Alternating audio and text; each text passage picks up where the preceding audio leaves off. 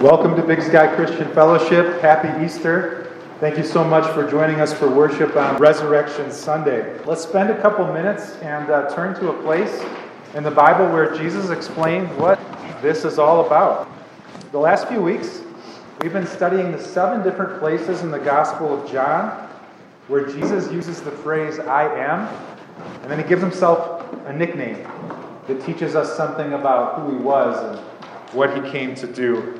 Can you guys think of any nicknames that you've come across that are so clever that they help you remember the essence of what somebody's all about, what they were like? One of the greatest pitchers in the history of pro baseball was born with the name Mordecai Brown.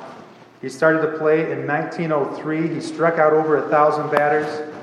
But apparently, nicknames were really mean and to the point back in that era. And uh, this guy actually suffered two pretty ugly farm accidents in his childhood. And so, throughout his whole Hall of Fame career, everybody referred to this poor guy as Three Finger Brown.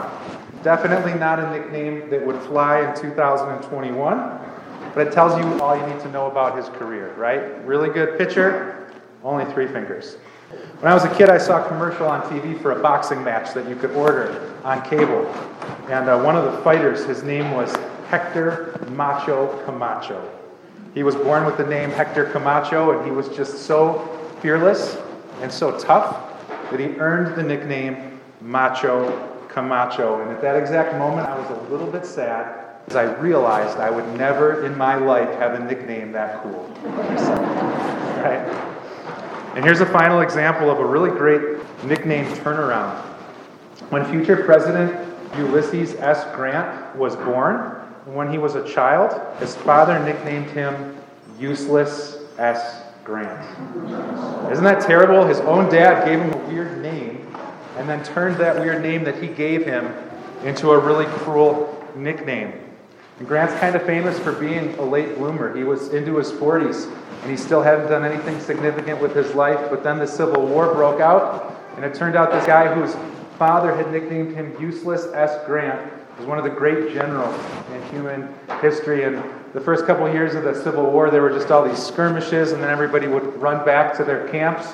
But Ulysses S. Grant would just relentlessly pursue the Confederate regiments that opposed him until they were crushed. And suddenly, newspapers started referring to him as U.S. Grant, Unconditional Surrender Grant, which was a great new nickname for him. All is to say, nicknames are shortcuts to telling us things we need to know about people. Like, hey, should I mess with that new kid in our class? He's only five foot seven and 130 pounds. Well, his nickname is Macho Camacho. Doesn't sound like a good idea. Hey, honey, should we get our son Three Fingers new gloves for Christmas? Maybe we'll go with mittens this year. So, a good nickname is a shortcut that tells us things that we need to know about somebody. In John 11 25, Jesus tells a grieving friend, I am the resurrection and the life. As we gather this morning to celebrate Easter, let's just take the next 12 or 15 minutes to recognize the great power and the inextinguishable hope available to those that look to Jesus for their resurrection and their life. Let's talk about what Jesus wanted us to know when he gave that nickname. There's an outline in your bulletin if you want to follow along, or even better yet, just skim through this beautiful story in John chapter 11 when Jesus raises his friend Lazarus from the dead. I just want to talk about it in two quick parts.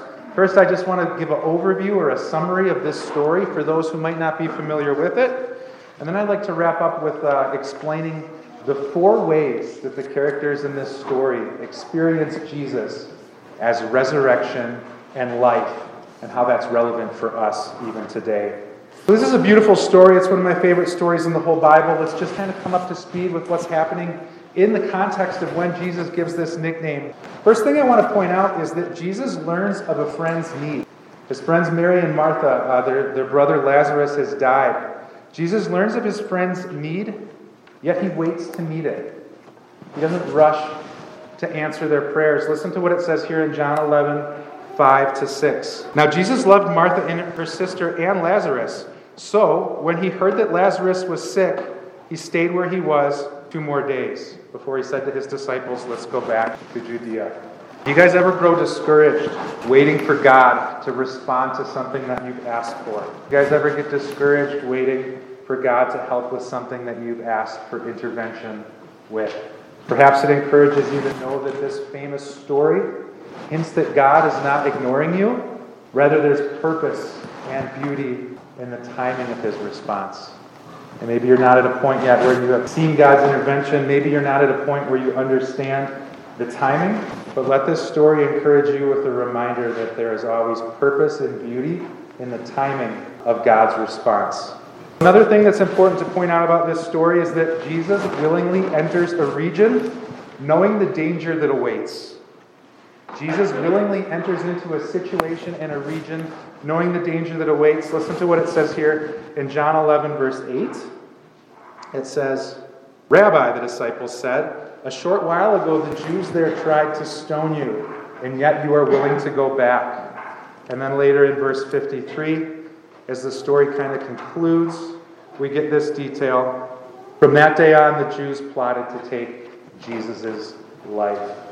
The growth and the new life that we celebrate because of the re- resurrection of Jesus Christ, it's not just the result of a happy, fortunate accident.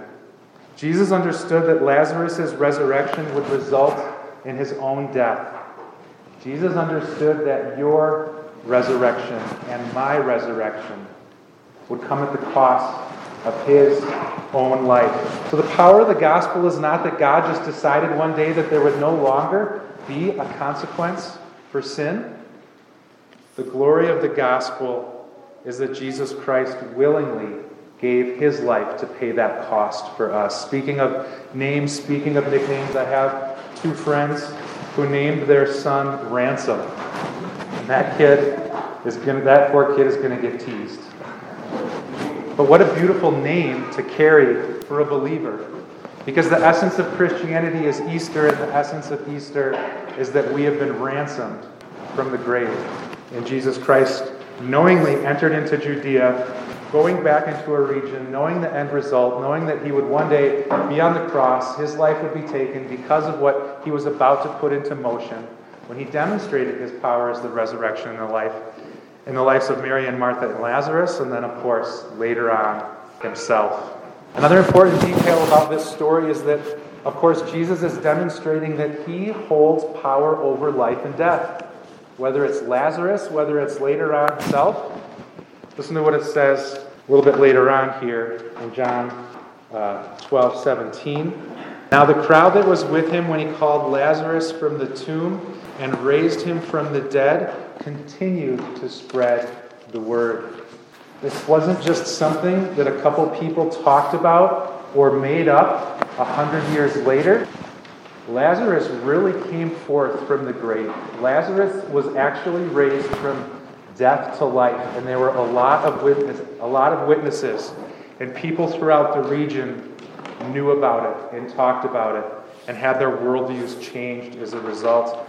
I'm sure that there's a lot of people in a crowd this size that just have a lot of difficulty logically wrapping their brains around this idea that there was a person who could bring others from death to life. I know that that's just hard to wrap a logical brain around. I'd like to just pose a quick thought that's helped me come to terms with some of the things that this story is claiming. We know historically that there were people called Jews for 2,000 years. They uh, inhabited Israel, they spread to Rome, to Greece, to Turkey. They were all over the region at this time. And some things that were true about Jewish people is that they were fervent. They really believed what they believed and they were unyielding. They practiced these laws and they upheld these laws that were over 1,600 years old, unbroken. Like you just didn't break those laws. They were so serious about what they believed that they wouldn't even say the name of God out loud. If anyone broke those laws in a dramatic way, they would actually throw stones at them and execute them.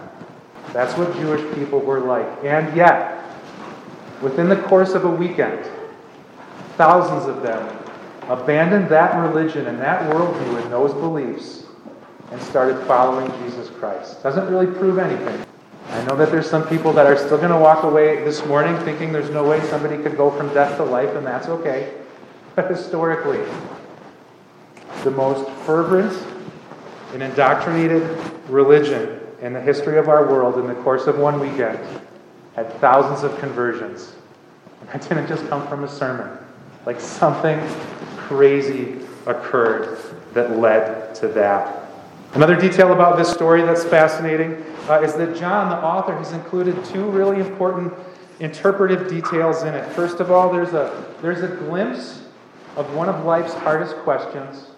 One of life's hardest questions is why does God allow bad and unjust things to happen to good people? We've all asked that question with sincerity.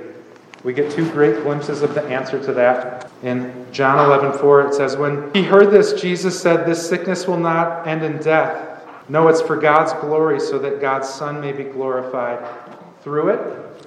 And later on, in John 11, 42, it says this Jesus said, I knew that you will always hear me, but I said this for the benefit of the people standing here, that they may believe that you sent me.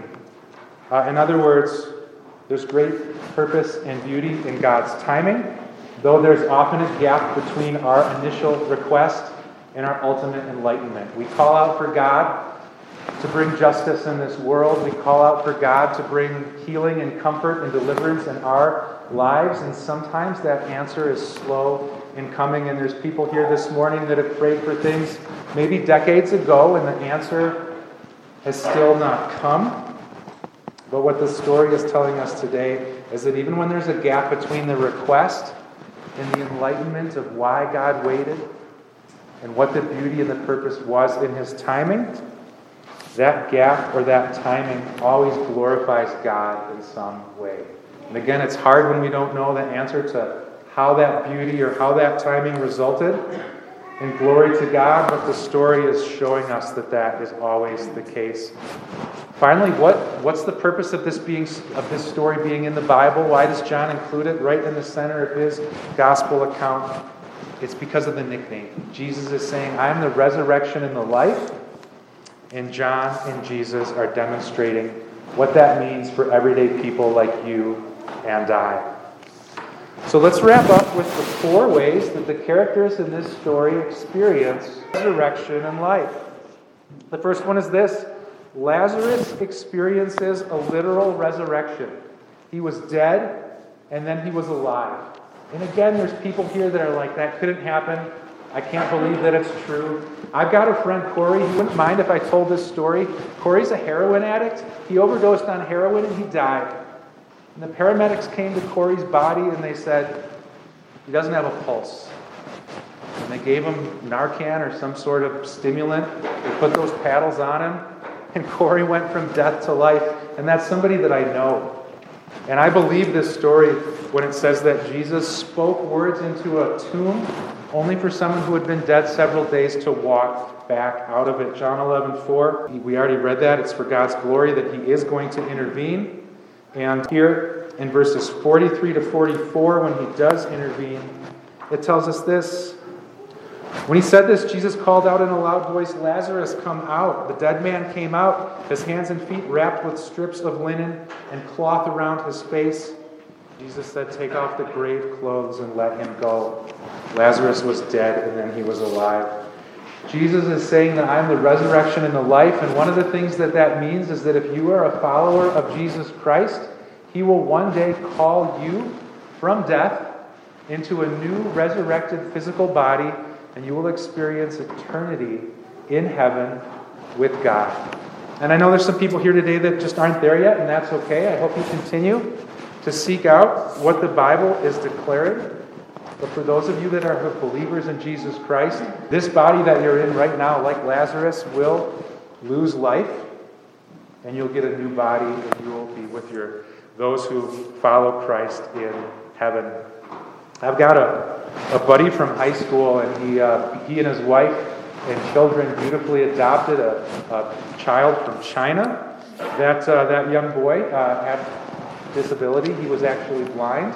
He came into that family, it was a beautiful family, uh, and a year or two later, that boy tragically got hit by a car and died. just a terrible thing for such a Christ filled, loving family to endure. They adopted a child because they had so much love to give, only to have that child taken from them early. I looked my friend in the eye and I said in Luke 24 39 to 43, Jesus appears to the disciples in a resurrected body. He hugs them to give them comfort. They sit down at a table and they eat fish and honey together. I said, One day you will touch your son again. One day you will sit around a table and your family will be whole. All eat together. The first way that we see that Jesus brings resurrection and life is that, like, that's a tough pill to swallow. That seems too good to be true. So Jesus showed physically that he has the power to bring somebody from death to life. A Christian can live with confidence that Christ will one day call all who follows him from death to life. But there's something else beautiful that Lazarus experiences as well. You see, we all know that we experience the deterioration of sin every day that we live in this world. People lie to you, people commit crimes, people don't follow through with their promises. We're hurt, we're wounded. That is the deterioration in the impact of sin in the fallen world that we live in. John 11, 38, when Jesus says, Lazarus, take off your grave clothes, that's metaphorically showing that, you know, we deteriorate when we die. Our bodies break down.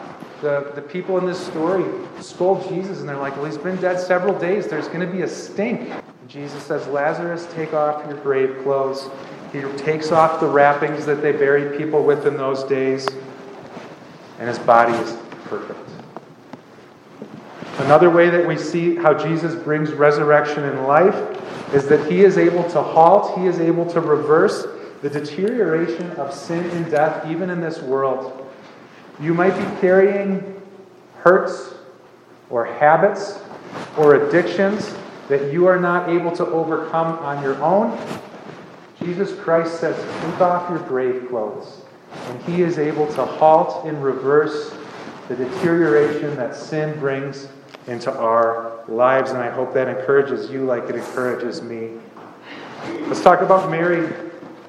Mary has experienced a resurrection of hope. This last year has been awful in ways that previous years have not been awful. And you guys all know, you can fill in your own stories of how you might have lost optimism and hope that you used to look into the world with. Mary comes across Jesus early on in this story in verse 32.